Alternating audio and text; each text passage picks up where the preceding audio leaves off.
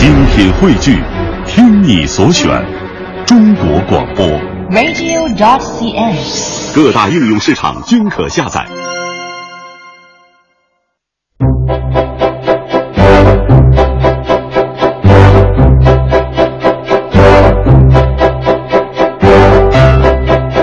晚上好，听众朋友，北京时间二十一点零九分，欢迎继续锁定中央人民广播电台中国之声，收听今天的央广夜新闻节目。我是雨婷，在首都北京向您问候。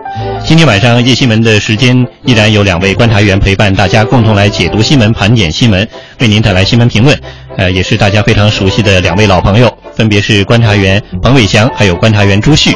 有请二位老师首先打个招呼。呃，彭，我是彭伟翔，祝大家晚上好啊。嗯，我是周旭，呃，雨婷好，大家晚上好。嗯，二位老师好，也欢迎听众朋友收听节目过程当中通过微博留言的形式参与到节目里。那此刻呢，我们这一小时之内的呃今天的节目主题呢，已经挂在了中国之声的新浪官方微博上，也已经有不少朋友留言了，欢迎大家继续参与。呃，如今我们生活当中用微信沟通的这个时候，应该是越来越多了啊。这个发短信的时候好像是越来越少。不过，或许您手机里每天接到的短信其实并没有减少，反而是越来越多。呃，在您接到的大多数短信当中，占据绝大部分的是什么呢？可能您想一下，马上也会给出答案。对的，就是您可能是不期而遇的各种促销广告。不过今天晚上我们节目所关注的不是说单纯讲这个短信的促销广告的问题，而是您曾经网购过的商家在您不知情的情况之下发给您的这种短信促销广告。呃，不知道在直播间两位观察员的这个生活中，呃，经历里有没有遇到这种情况？彭老师，啊、有的，我是倒不是促销的广告，就是就是那种新闻的推介。然后其实我并没有订他这个套餐，嗯我现在也很苦恼，我是不知道怎么把它退掉，嗯然后退也从哪个哪哪个路径进去搞不明白。然后呢，我也尝试拉黑，然后仍然没有办法。我就想这家真的太明太太那太厉害了，我就想找个机会，恐怕要去那个去那个柜台看看有什么办法把它退掉，真的是不胜其扰。就是一般粘上之后很难把它去除掉。对，好像就是他没有跟你打任何招呼，然后啊就给你提供这项服务。这个服务其实并不是我需要的。嗯，那我听出来了，其实彭老师网购的时间或者说机会并不太多。朱老师呢？嗯、我倒是网购被那个这样的呃待遇很少，因为啊我本身就没有支付宝。哦 但是呢，但是呢，我的那个短信嘛，呃，常年以来，嗯，天天如果没有收到一条这样的短信，嗯那就像今天没有过一样。嗯所以是非常常见的。嗯所以咱们这儿管它叫促销，但是我我记得他们好像说自己是叫呃推送。哎，对，是是很时髦的一个话，对对对啊 到底他是怎么个推？是强推，还是说跟我商量好了再推？嗯我觉得这个确确实实是一个生活当中非常烦恼的事情。嗯，所以今天晚上我们这一个小时之内啊，恰好给大家就带来这样一个案例，我们将共同来研判一下。那么除了直播间有两位观察员之外，今天晚上和我们来一同同步带来相关点评，还有一位场外的专业人士啊，这是北京市律师协会消费者权益保障专业委员会的主任邱宝昌律师。呃，邱律师现在也在我们的电话线上。呃，邱宝昌律师您好。雨婷好，听众朋友大家好。嗯，那接下来的时间呢，我们也是呃期望通过这个案例，呃，由您带来一些专业的解读和解释。呃，这两天啊我们有听众朋友向我们反映了这么一件事儿，在这个淘宝下单网购了一家网店的化妆品之后，呃，最近呢就不断接到来自这家网店发送的各种类型的促销短信。但是自己并没有在整个网购行为中啊被提供了这种选择短信推送的服务，呃，也就是说商家没有来问这个消费者是不是愿意接受这样的促销短信，此后呢也没有经过任何的提醒和沟通，呃，关键是这个貌似正规完整的促销短信没有办法选择接收还是不接收，那么在这其中到底哪儿出了问题？涉及到多个环节的消费者自身权益该如何保护呢？那么在收到这个听众反映的情况之后啊。中国之声的记者王毅群就进行了调查了解，而且来了一次完整的亲历体验，力图为我们还原其中的每一个细节。那么接下来就让我们跟随记者王毅群的报道，跟随他的话筒和声音，一点一点的去了解和观察。最近我就收到了这样一条短信的广告，发送的号码呢是幺零六开头的一长串数字，发送者声称是欧莱玉兰油，内容呢是请我绑定欧莱玉兰油的官方会员卡。这么一条短信广告，和平时我收到的短信广告不一样，这条短信呢看起来比较正规，并且呢还给出了退订的方式，也就是说回复 TD 到这条短信就可以退订。但是呢，当我选择退订这条广告的时候，不想再受到骚扰的时候，却发现遇到了困难，退订不了。于是呢，我就给短信后面的客服热线回复了过去，就是直接回复短信。那他这后边还有一个就是 TD 退订这个，这个是什么意思呀？就是嗯，TD 退订是吗？哦，他的意思就是说，您不需要绑定的话，您可以选择退订嘛，把它退掉也可以的。哦，我明白了。对，你再继续绑定，对，您就按照它的语音提示，然后您就点击绑定。啊就可以了，好吗？哦，它不是语音，它是短信。啊，短信是吗？就是它这个幺零六九零零二九零幺幺七，我不知道是不是你们。啊，你好，这是我们的天猫旗舰店的那个专柜的，它是我们的天猫旗舰店。哦，天猫旗舰店给我发的这个短信。嗯，是的，这是我们的，真的是不是假的。嗯，的确，那就是这个天猫旗舰店给消费者发送这样的短信，但是这个退订，呃，让消费者也会感觉到有些茫然。呃，虽然其中写了，但是怎么来退订呢？关键这个问题就来了，这样的旗舰店能不能发送这样的短信？就算是发给老顾客的促销信息，是不是应该给消费者一定的选择权、知情权啊？呃，这个问题先请教一下邱宝昌律师，邱律师。实际上，这种发送这种商业信息啊，是涉嫌违法的。因为新消法第二十九条啊，最后一款有个明确的规定，就是未经消费者同意、请求或者明示已经拒绝的，不得发送商业信息。什么意思呢？就是消费者没有同意你发送，或者有的是消费者定制的，没有请求这种商业信息，或者你已经发，他明确表示拒绝的，你不得向消费者发送商业信息。现在的有些商家。通过获得了消费者的个人信息，向消费者去发送一些商业广告，有的是精准的这种推销。它这里面呢，主要就是通过这种非法非法获得这种商业信息、个人信息，有的是转让，有的是买卖，有的是不当获取的。但是呢，不管你获取的方式是正当的使用还是什么情况，都应该妥善保管，不经消费者同意，不得发送商业信息，因为。个人信息转让，它的目的是什么呢？有的可能是有一种涉嫌犯罪的，其他的一些这个垃圾的短信，但是大部分是一种商业，它要是充足了魔力的。所以呢，针对这个垃圾短信、商业广告，严重骚扰消费者的这种生活的安宁、工作和休息，所以新消法特别制定了一条，就是没有经过消费者同意。或者是没有经过消费者请求，不是他定制的这种商业信息，或者消费者已经明确拒绝的，你不得发送商业信息。嗯，我们明白了。也就是说，根据这个消法当中有这样的规定，也就是说，虽然我是你的老顾客，但是如果没有经过我的同意的话，你不断给我推送这样的这个信息。呃，其实是有问题的，或者说你是有违这个相关法条的。呃，还有一个问题，也就是说，这个接下来之后啊，当我们的这个消费者想要去退订这个信息的时候呢，也遇到了麻烦，就感觉怎么着都退不下去啊。虽然他告诉我说这个 TD 是退订的意思，但是无论怎么发送 TD，这个短信还在不断的推送。我们的记者也继续进行了了解。虽然我现在搞明白了短信广告的来源，但这并没有解决我的实际问题。因为为什么会退订失败，对方并没有给出解释。为什么这么简单的一条短信广告，我就是退订不掉呢？于是我再一次给欧莱玉兰油的官方客服打了过去。我我不太想绑定了，而且我也不想要这个这个信息了，我就回复 TD 退订。但是他说你退不了，为什么？哦哦哦，我帮您。不好意思，非常不好意思，请您再稍等一下。啊，你好，先生。哎，你好。我们这边需要帮您做一个上报，反馈一下您的问题，请您留一个留一个联系方式，好吗？啊，好，那我现在去帮您做一个上报，我们会在上报好五个工作日通知，会联系我们的客服会联系您。啊，五个工作日。嗯，您说您退订失败的话，我们这边也看不到，所以我们要去做一个报表到上级那边去看一下什么情况。嗯，听出来了，这个想要搞清楚到底为什么退订不掉，也挺费劲的啊。呃，要先留方式，还要上报，最后呢还需要五个工作日给回复。那么刚才邱律师您也提到了，这首先涉嫌一个强迫性的营销方式，因为根据这个消法相关条令，呃，其中提到是不允许在消费者不知情的情况之下推送这样的信息的。但是现在第二个问题又来了，那么当推送给我之后，我要想把它拒绝掉，还拒绝不掉了，这个问题怎么办？它实际上侵害了消费者的自主选择权。例如，你给我提供一个服务，我可以选择它，也可以不选择它。但是呢，它通过一种绑定实现强制的一种服务，它严重侵害了消费者的自主选择权。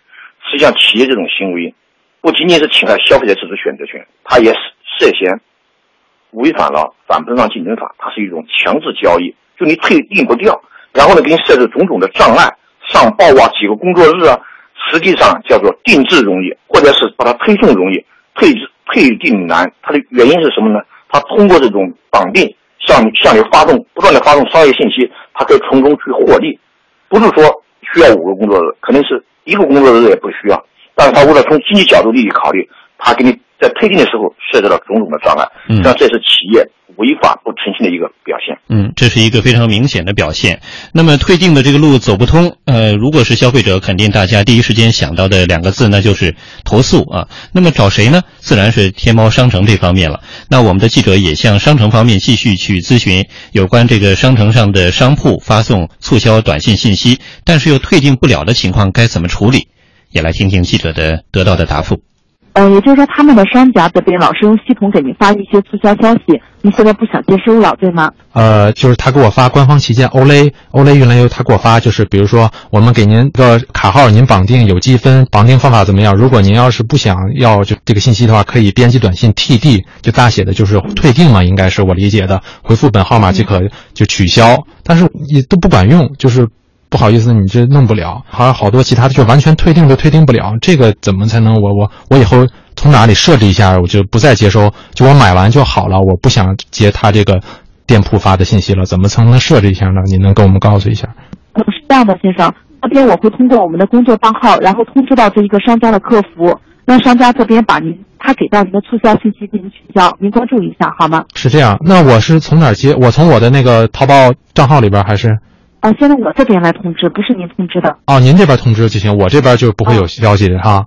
哎，对，我这边帮您通知，然后通知给商家这个情况，然后让商家这边及时给您取消，您关注一下好吗？哎，您那不能统一帮我操作一下吗？就是我我不想接他们短信了，因为现在短信太多了，就是能不能把他们商家这都给我屏蔽一下，不可以吗？现在这个不是我们来屏蔽的，是我们通知商家，让商家给您取消的。对，我们通知商家，我们要求商家联系商家。让商家给您取消，不是说我们能取消的。那么，是否每一次我遇到这样的状况都要费一番周折去打电话投诉呢？天猫商城对于商家的这样发送短信的广告行为，难道就没有一个管理的系统或者规章制度吗？我带着疑问再一次拨打了天猫的客服热线。嗯，那关于您之前说不想接收到一些促销短信呢，我们这边给到您的建议呢是，您可以给您发送促销信息的那个手机号，您可以拉黑的。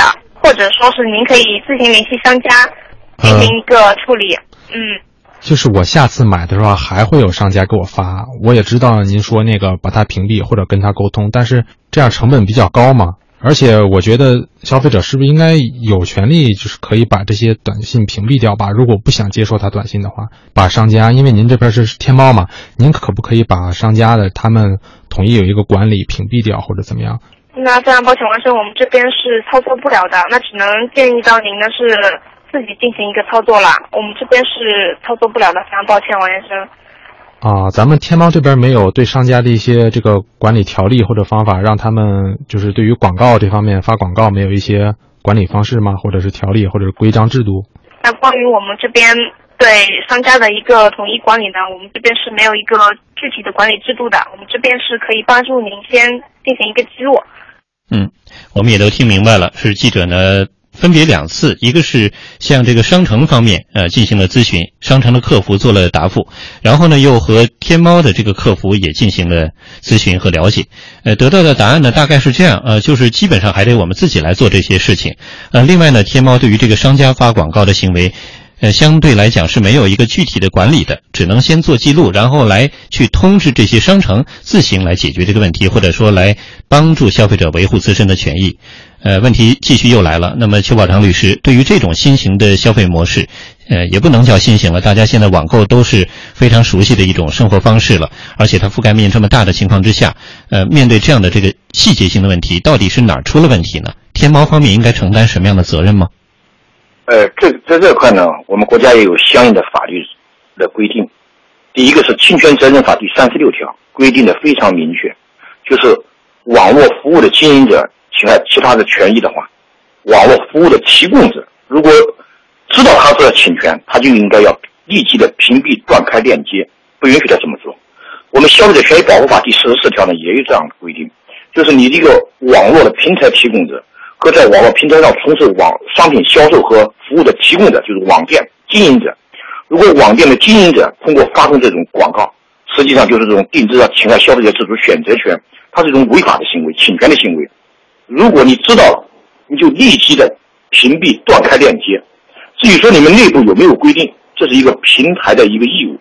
我们《消费者权益保护法》第四十四条规定的很明确，《侵权责任法》三十六条规定里也非常明确。你作为一个平台的提供者，在你平台上从事经营的，就是商品的销售或者服务的提供。如果你知道他这种经营行为，包括发送这种广告是侵害消费者权益的，那么就应该要屏蔽他，断开链接，不允许他这么做。至于说你们内部有没有规制，这是你平台的义务。那么如果他断开了，他肯定就不承担责任了。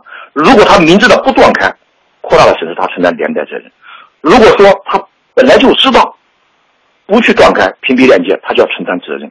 所以，我们这个侵权责任法三十六条写的用了三款写平台的什么情况下承担责任，什么情况下不承担责任，什么情况下承担连带责任。消法四十四条对平电商和平台权利和义务，以及在不能够对电商的有效地址联系方式提供的话，他首先要承担责任。如果他明知道这个电商利用平台，实施侵权行为，那么他就要首先要承担责任。所以这里面呢，我们认为电商啊和平台，一定平台一定要负起平台的这种法定义务。你不管内部上怎么样去约定的，怎么去规定的，有没有这种规制，但是你一定要履行法定的义务，对消费者负责，对平台负责。嗯，对，在这里面从事经营的电商要有约束的行为。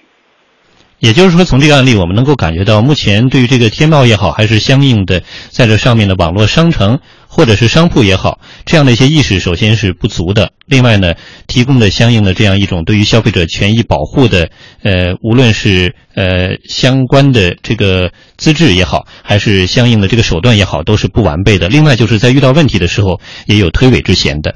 呃，那么对于消费者来说，遇到这样的事情好像非常多。从这个目前微博中的留言也能够感觉到，大家第一时间感觉这个事儿一好像很普通，第二呢找来找去找到最后自己也很无奈。还有一点，最终想是不是也是通讯运营商方面也有一些问题，或者说我们从这个方面也能够找一些呃好的办法、好的途径呢？我们的记者也从这个角度去了解了一下。看来天猫商城对此也表示无能为力。那么我最后能想到的一个办法就是联系我们的移动运营商。我想请移动运营商来帮我统一屏蔽一下，不知道行不行呢？好的，听您服务。中国移动是吧？嗯，对。哎，你好，就是我，我平时在那个淘宝和天猫上买的一些那个产品，然后他们那个店铺他老给我发那短信，然后有时候他还没有退订的那一个那个选项，有的是有，有的没有。这个您怎么才能把它退掉啊？嗯，退的话两种途径，第一种就是您直接跟商家联系，第二种的话就是我们给您发一个举报方式，您向移动公就是向咱们移动公司做举报，然后我们这边直接是帮您做屏蔽。但是屏蔽的话，他是是拿手机号给您发的吗？还是拿什么代码啊？是这样，他啊有的是那个手机号码，那个我简单，我苹果手机自己就可以把它屏蔽掉、拉黑了。但是有的是那种就是不是手机号，就一串号码。什么幺零六就是那种，能不能告诉我一个方法，我就一次都把他们退订了，或者是您怎么能帮我把它屏蔽一下呢？嗯，咱们这边的话就是只能是相互合作，您向我们举报，我们帮您做这个屏蔽。对对对，如果您要是做统一屏蔽，那咱们这边就是因为号嘛，他肯定无法判断别人给您发信息，您只能是说就是给咱手机上装一个那种手机拦截卫士之类的。嗯，明白了。哦，嗯，您现在的话只能就是先举报一下看看了，看看他这个情况能不能做改善。就是我自己操作是吧？好，那我明白了。嗯，听得出来，我们的记者王一群也代表了广大消费者的心声啊。呃，最后是有一点点这个完全无奈的感受。呃，邱律师，那么我们和您的这个咨询呢，就先到这儿。我们要出一段广告，稍后呢继续和我们的观察员来探讨消费者该怎么办的问题。谢谢您。央广夜新闻，理性决定深度。好的，时间来到二十一点三十一分，欢迎听众朋友继续锁定中国之声，收听央广夜新闻。我是雨婷，直播间两位观察员是彭伟翔和朱旭，二位老师再打个招呼。大家晚上好，大家晚上好，我是彭伟翔。嗯，听过刚才这个半点报时前的这一段报道，啊，包括我们场外的一位专业人士邱宝昌律师的实时的点评，呃，二位老师什么感受？先想听一听第一时间你们的感觉。我觉得这个事情啊，嗯、让我想起了一个对照哈，就是之前啊，那个有有一个很大的那个企业哈，就为了人家说他说卖假货，他就急了，就打了一架，啊，打得个昏天黑地的，最后好像呢就是说言言和了，说反正也要一块儿去反假货。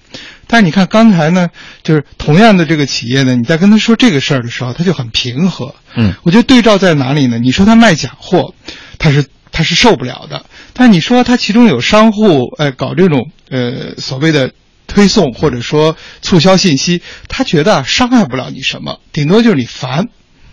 因此呢，他在这种事情上重视程度主观上就很成问题。还有呢，就是说我们刚才找到的所有的这些相关的方面吧，似乎大家都觉得这是个小事儿，不是个大事儿。而作为我们一个一个具体的消费者来讲呢，又觉得是天大事情。但是我们真的是没法说，就像刚才邱律师讲的那样，就是我们就为了这点事儿哈，我们就去维权，又觉得那成本特别特别大。嗯，那最后就变成了什么呢？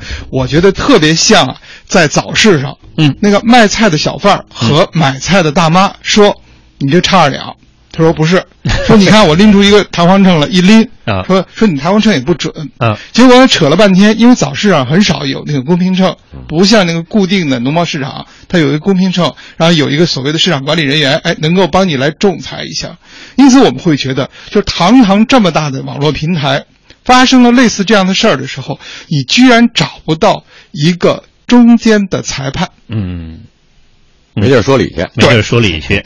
其实，其实周老师说的这个，我觉得其实呃，表明了一个，就是用一句话就叫“见怪不怪”。嗯嗯、我们反复谈过，就类似这种事情，所谓的这个违法成本，嗯呃，很低，嗯，但是维权成本很高，很高对这是我们要说这个依法治国，实际上呢，我们的法律其实并不少。嗯刚才律师已经讲了，条条都在理，嗯条条都有法可依，但是我们离能够做到违法必究，嗯，有法可依，还有有法必依，应该这个路还很长。嗯我觉得其实呃，我开始的一看到这个事情的时候，在律师讲之前，我还想，哎呀。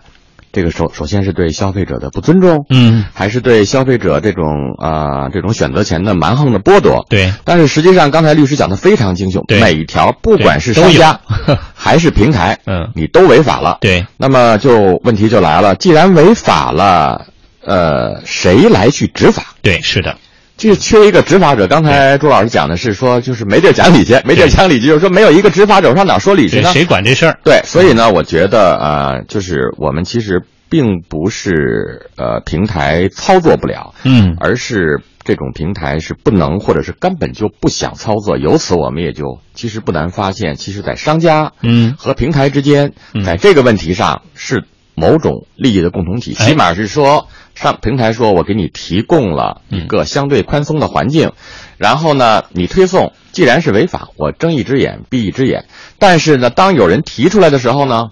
我呢，用五天的时间的工作日，你去等吧，我对才能够把这给你，也可能给你把这个问题解决掉。我做了，我不是不作为啊，但是呢，违法的时间，呃，维权的时间，这个成本都会非常之高。嗯然后呢，我们作为消费者是一个个的点，嗯，我们怎么才能够形成面？我觉得这个是可能后来我们要探讨的问题。就是我们觉得见怪不见的不怪的事情，嗯等到违法的时候呢，大家很很很烦恼。嗯可是呢，你也有，刚才说了，你也有，我也有，很多听众朋友也有。但是怎么怎么解决？我觉得这个这后边的时候，这是，呃，律师告诉我们，真的有法，嗯但是怎么执法？嗯。谁来执法？我觉得这是我们今后要探讨的问题。是，想来真是让人有一点点稍微 就是恍然大悟，但是又有一点儿呃无奈还是无言的这种感觉，都说不清楚。你比如说刚才的确啊，就像二位观察员老师提到，咱们一边听这个记者的体验式报道，就宛若自己在打这些客服电话，同时又听到这个律师的同步解读呢，就感觉平时我们不可能每次买个东西上个网网购个东西都配个律师在身边，对，呃，自己也不可能是完全是律师，不断的给自身维权，这生活就就有点乱了，有点怪，不能看病成医生，这个 为买东西成律师，这是这个意思啊！呃，我们也看看这个微博中的留言，很有意思啊。这个网友从各种角度说对于这件事情的听后感。呃，这位朋友叫麻袋小强强，他这段话特别生动。他说，自从第一次网购以后啊，那叫一个不得了。每逢各种节假日，我发现店家的各种广告都是铺天盖地的各种产品的优惠信息，就发给我了。啊，呃，他这段话大家很熟悉，就是刚才我们这个节目当中所提到的消费者的感受。他说，那么第一次网购之后呢，那叫一个不得了，这个也很生动语言。然后他后面这问题好玩，他说，说实话，我发现好像没有一位有良心的淘宝店主在节日期间给我发一条慰问祝福的真诚短信呀。你说他钱都赚了，还这么不消停，那你说这就有点不太厚道了吧？就算是节日期间发的慰问祝福短信，也是为了推送产品的。哎，好像还真有这个这个感受和经历。怀疑的时代，他说手机号码自从网购之后，经常受到广告等各种垃圾推送的信息，很烦人。现在呢，没办法，我只能靠一些安全软件进行拦截垃圾信息，但是呢，也只是拦截一部分。看来这个问题也挺严重的。一针见血，他还艾特了某家。呃，淘宝的商城啊、这里我就不不提了哈。呃，他说我告知过这家商城有好几回，但是还是不断给我发这个广告推介短信。我买了他的产品，安装人员还巧立名目的多收了几百。我现在是告知我的亲友都不再买他的产品了。感觉这个网购过程中啊，也需要我们去好好的鉴别鉴别。那么，面对今天这样一种特殊的消费行为，网络时代，我们到底平时遇到多少种类的，或者是多少情境之下的？呃，被广告呢？今天我们的记者也随机在街头做了采访。这样的信息我经常收到，因为我是天猫了，也是 VIP 客户吧，经常在天猫买东西。每到那个节假日或者是呃有些节庆日，五一啊、十一啊这样的日子的时候，经常会收到这些宣传短信。我觉得平时要是店铺要是留我的那个电话号码，给我发一些快递的那个到件信息什么的，我觉得能够理解。但是如果要是平时呃每到那个什么中午时间啊，或者是我休息时间给我发短信的话，可能对我是一个骚扰，而且我觉得我的信息也是给泄露了，不安全。呃，没办法喽，置之不理，或者是说直接把它设成黑名单。就是删嘛，然后另外就是把它当成一个骚扰短信之类的方式把它屏蔽掉。我觉得这些东西，比如说你淘宝啊，或者是你其他的京东、苏宁这些，你有自己的一个联盟，然后出台一些自我的一些约束的政策，这种效果可能要比国家出台某种政策，然后来强制你做某些东西，可能这种效果还会更大，而且这种速度也会更快。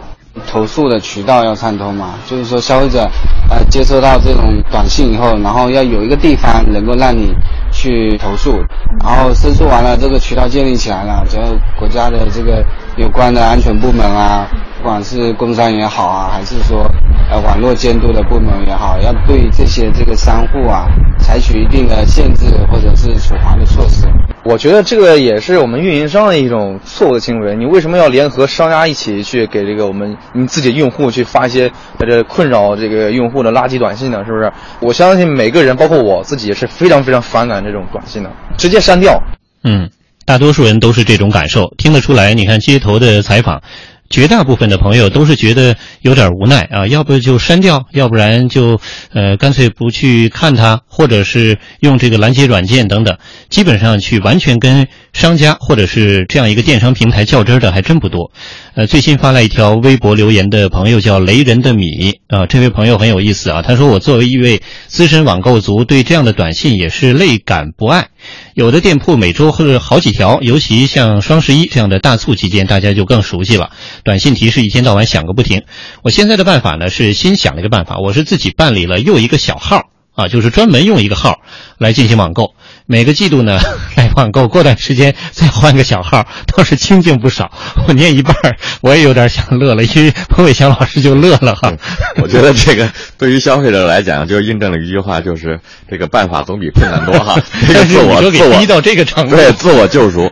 呃，其实呃，看过央视三幺五晚会，我当时才如梦初醒。嗯，拉黑这件事儿我做过啊，就是听呃这个骚扰电话呀，然后推推送短信，然后我就很快就拉黑了。嗯，感情人家那个号啊是在随机变的。嗯，它不是说你屏蔽完，你今天比方说是什么什么五六七八九，后天是就换成是一二三四五，就是它它是随机的，你你拉了是没有用的。实际上你这个你跟就是你真是这个一个人跟这个网络奋斗，凭你那点有限的知识是完全不够使的。所以我倒是觉得呃这个问题告诉我们，嗯，要么你是刚才雨婷讲的那个，就是针尖对麦芒，对吧？你这个店，如果这个用这种方式的话，那我就在你后边，比方说给恶评啊，给怎么样啊？嗯，我就觉得呢，其实呃，让他们真正感觉到这种的强制的推送或者不尊重消费者权益的这种事情，最终到来伤害的是他们，就是我们所谓的用脚投票。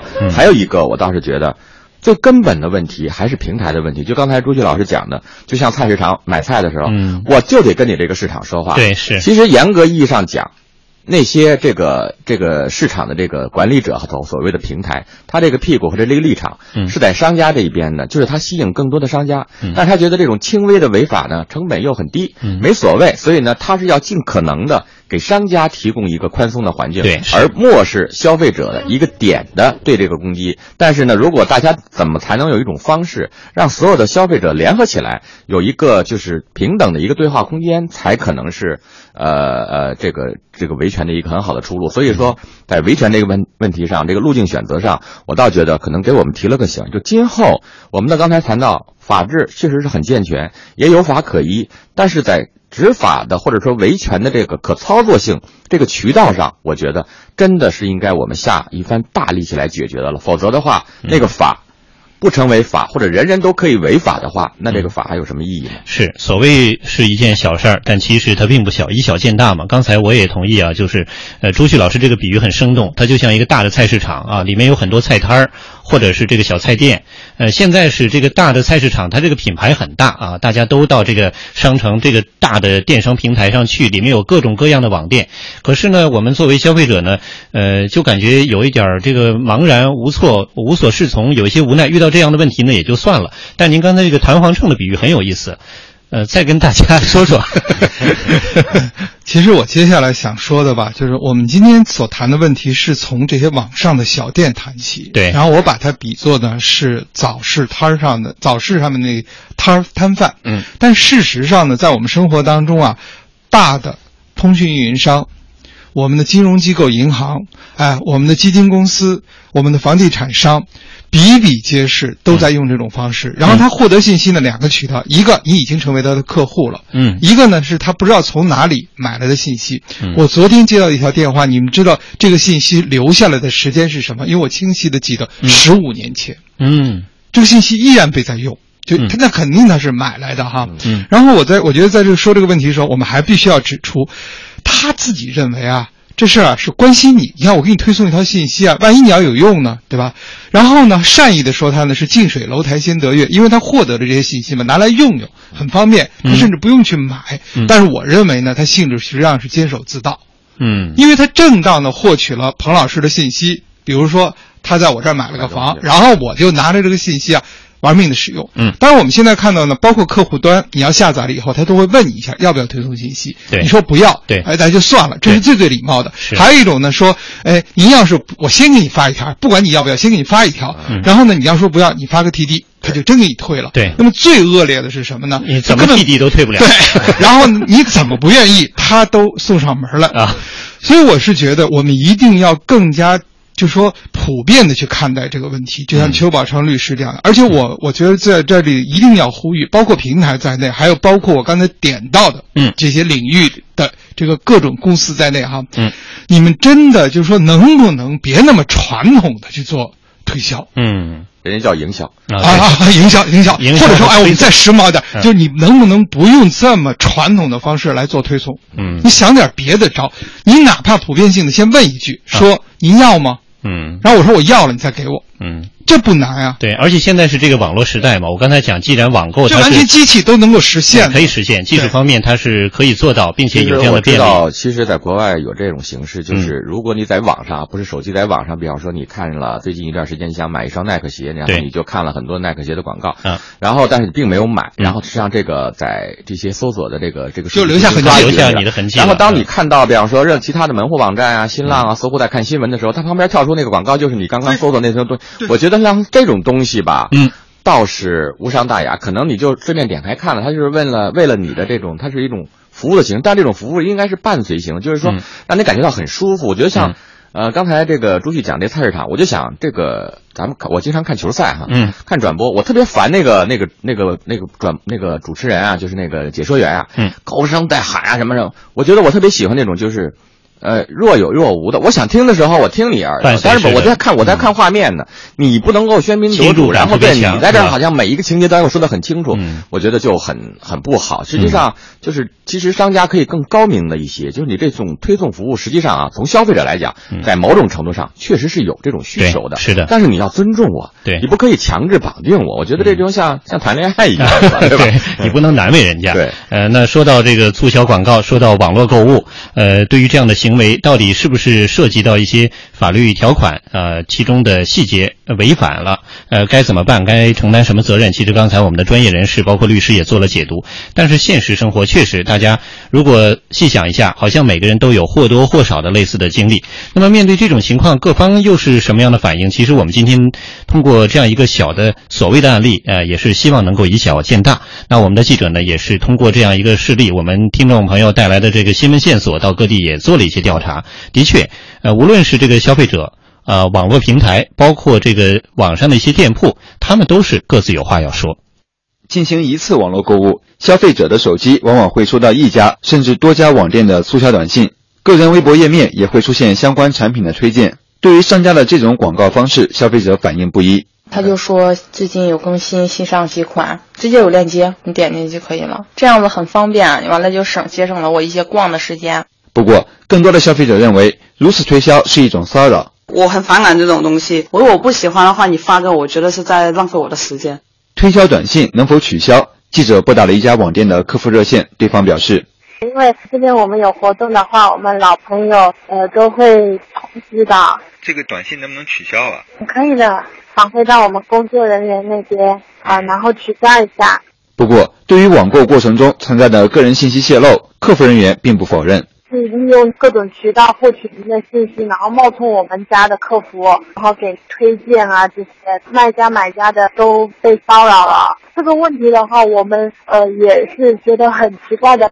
嗯，那刚才我们的律师也做了解读啊，其实相关的法律法规其中都有相应的规定。那么电商或者是卖家到底知不知道，还是说真的是知道，但是反正没有被制约的这样一种可能性，或者说这个环境很宽松？呃，相关的部门又在哪儿？这个相关是谁呢？啊，我们的记者也做了采访。记者采访了多个电商卖家，他们的回答却近乎一致，都认为不侵犯消费者的权益，因为他们并没有泄露和出售消费者的个人隐私，而只是一对一的发送商品促销信息。这种现象，移动、电信、联通等运营商能不能管呢？记者采访了这几家运营商，客服人员都答复说，按照目前的政策，他们不能强行屏蔽商家的促销信息。这个我们屏蔽不了。如果是手机号码给您发送信息，我们这边帮您举报。但是这个我们是无法帮您屏蔽掉的。不过，徐州市消协投诉部主任胡传勇对这种现象却有自己的观点。消法有规定，呃，如果消费者明确提出来不要再给我发这个信息了，他再给你发的话，就等于侵权了。而记者了解到，按照规定，消费者只有到电商卖家注册地当地的工商部门或消协才能投诉维权，这导致消费者维权成本过高，维权不便。为了帮助消费者维权，目前徐州市工商局牵头与周边四省七地的地市级工商部门组建了联合体。消费者如果被这个联合体区域的卖家侵权，可以就地投诉，而不必到卖家所在的地区的工商部门或消协去投诉。比如说你在吉庆呀，在枣庄啊，呃，在这个呃苏州以及徐县、连云港，嗯，这几个城市呢，有个都市签，我们受理后可以转到当地的消息。如果是其他的地市的，咱说也就不好受理。不过，令人意外的是，到目前为止，徐州消协还没有接到一起有关电商卖家强行发送广告信息的投诉。究其原因，既与消费者维权意识淡薄有关，也与维权成本过高、维权渠道不畅有关。嗯，看来大家需要掌握的知识的确不少，或者说要有这样的这个较真的意识和勇气，也需要增添。但是，呃，刚才我们也听到了，在徐州方面有一个好的做法啊，能够形成这样一个联盟，让人们不用跑得更远的地方去一步一步维权啊，可以说是也帮着我们吧，就是更好的去维护自身权益。想了也是啊，现在这个网购嘛，呃，它的便利之处就是在于这个距离能够缩短，大家不会感觉到有限制。可是。便利的同时，也会受受到这样的骚扰，也是额外产生的一种怎么说呢？呃，另外的一种负累吧。那么，我们的记者在安徽今天也是接触到了一位习惯网购的网购达人啊。那么，他也对电商也好，还是呃这些网店也好，提出了自己的希望吧，也是从他个人的经历提出了一些见解。电商任意为之的短信促销，广大网购者也只能无奈的忍受。小尼。就是我和他有交易的话，那他能很清楚的知道我的工作单位，然后呢，我的电话号码，我的姓名，有这种担心。我们也也给什么幺零零八六啊，也有一万号啊，也打过电话。然后他讲过，他说他的这个平台上，他不太好好判断，就是说他不太好进行呃筛除，所以最后也就很无奈了。记者在采访中了解到，绝大多数人看到广告信息都会直接删除，人们还是希望电商平台能够规范店家的这种促销行为。像呃淘宝啊，像天猫啊，像就是这样的一些网站的话，能不能够呢给这些商家呢一个统一的约定？就是你在给别人推送信息的时候，你要去问一下买东西的这些人嘛，就是是不是同意？最好能够发一个，你是不是愿意接受我这样的信息？如果愿意接受的话，你给我发；不愿意接受的话，那我说不不接受的话，你就不要再发了。这样的话可能会好一点，因为因为现在太被动了，就一点主动的这种感觉没有。我只要看到上面出现了品牌的名字，那我根本就不去看内容了，直接就把它删掉了。因为我要想买什么的话，我有我自己的需求和判断，我会自己去找。网店店主小陈告诉记者，也并不是所有的店家都采用短信骚扰式营销，他的店铺就从来没有发过这样的短信。网店店主小陈。有很多人跟我一样，并不会去认真的、仔细的去看一下，就把它当成这个垃圾短信给屏蔽掉了。后来我们店呢，也就跟那个合伙人一起商量一下，就想就算了，我们就不要做这样的一个营销手段了，因为怕人家时间点久了烦了以后，人家干脆就不来看你的店了。虽然我们没有发这个信息，但是我们的这个老主顾还是会经常来看。我的确身边有很多朋友在做电商的，他们会去发这个信息，也挺多的。嗯，我觉得这个也未必会给他们的那个生意带来有多大的这样的一个提升。小陈告诉记者，网店服务过程中对于用户手机号码的保护和使用问题，他说目前完全靠店主自律。网店店主小陈。我们也不会去把人家的信息给泄露出去，但是因为我们是做这个电商的，会有人跟我们联系，比如说一百个号码或者是五百个号码这样子，让供你群发，你给他大概多少钱？十几二十块钱这样子，我们是很反对这样的事情的。对，我们现在就是靠电商自律。因为我我们自己的店铺是靠自己来自律，但是我不知道，就是因为国家出台了这样的一个政策之后，有没有一个具体的监管跟实际的一个操作，能够得到这个号码的这个途径特别的多，不仅仅是只有我们电商。听得出来，的确并不是说所有的电商都会任意的给大家发这种推送的短信，呃，也会想一想到底这个消费者是什么样的感受。但是为什么大家还是好像更多的在网购过程中经常受到这种骚扰，而且还有一些无奈呢？想来还是这样一个大的环境的问题，或者说，竟然我们不太了解更多的一些法律法条的同时呢，也自身的意识，呃，这种意识的主动性方面缺少了一些，于是就造成了这个大环境自身好像也多了一些带了引号的宽松。所以无论是什么样的方式吧，愿意大家都可以在这个方面好好的想一想，因为市场的确让它有活力，让它可以自由的竞争，这个基础上，呃，不是说仅仅靠自律就能够完成的，它是应该靠相应的法规，并且共同的遵守才可以，而且需要有制约。那么刚才二位观察员其实也提到了，在国外啊，呃，这方面的问题可能也是有一些可以借鉴的地方。那么如果说电商通过网络或者是电信的手段对消费者实施这种骚扰式的营销，包括泄露消费者信息，是不是有相应的监管的措施呢？我们也有请了中国之声国际新闻编辑王宗英进行了梳理和扫描，我们来听听。二零一二年六月的某一天，美国一位编辑安东尼奥·瑞格兰多打开电脑时，屏幕上弹出了一条亚马逊网站的广告，推销科幻小说家科里多科托罗的一本书。瑞格兰多这时天真的想：真是太巧了，因为他一直在阅读多科托罗写的关于网络隐私的文章。可很快，他意识到，正是这些阅读记录，才使他开始受到一堆广告的围攻。在美国，这种骚扰式营销的手段不仅仅局限在传统网络环境下的电子邮箱、电话号码等方面，更为普遍的是一种电商环境下对个人购物习惯的追踪，也就是个人数据的二次开发利用。虽然美国在隐私权保护的意识与采取的措施方面都走在了世界的前列，但在电商环境下，美国采取的却是业界自律模式。所谓业界自律模式，是指依靠网络服务者的自我约束和行业协会的监督来实现。美国联邦贸易委员会就该问题制定了四项公平信息准则，要求网站搜集个人信息时要发出通知，允许用户选择信息并自由使用信息，允许用户查看有关自己的信息并检查其真实性，以及要求网站采取安全措施保护未经授权的信息。但在一些地方，比如纽约州，就此提出了新的立法建议，严禁企业收集并共享能够鉴别个人身份的资料。康涅狄格州则通过了消费者隐私权法案，其中对采用电子邮件形式散发广告进行了限制。在棱镜门事件之后，白宫承诺加速推动消费者隐私权利法案，并在今年三月推出了该法案草案。但令一些人失望的是，该立法草案将允许各行业在美国联邦贸易委员会的监督下，自主制定有关保护数据隐私的行为守则。与美国不同。在保护消费者电子商务交易中的个人信息权利方面，欧盟倾向于法律规范制式，将电子商务中消费者的个人信息权利作为网络隐私权加以保护。一九九五年，欧盟就制定了《欧盟数据保护指令》，具体对电子商务网站在网上搜集消费者的数据和隐私的行为提出了一定的限制，使得各种个人信息的收集使用都更加透明。当然，实施的效果也更加显著。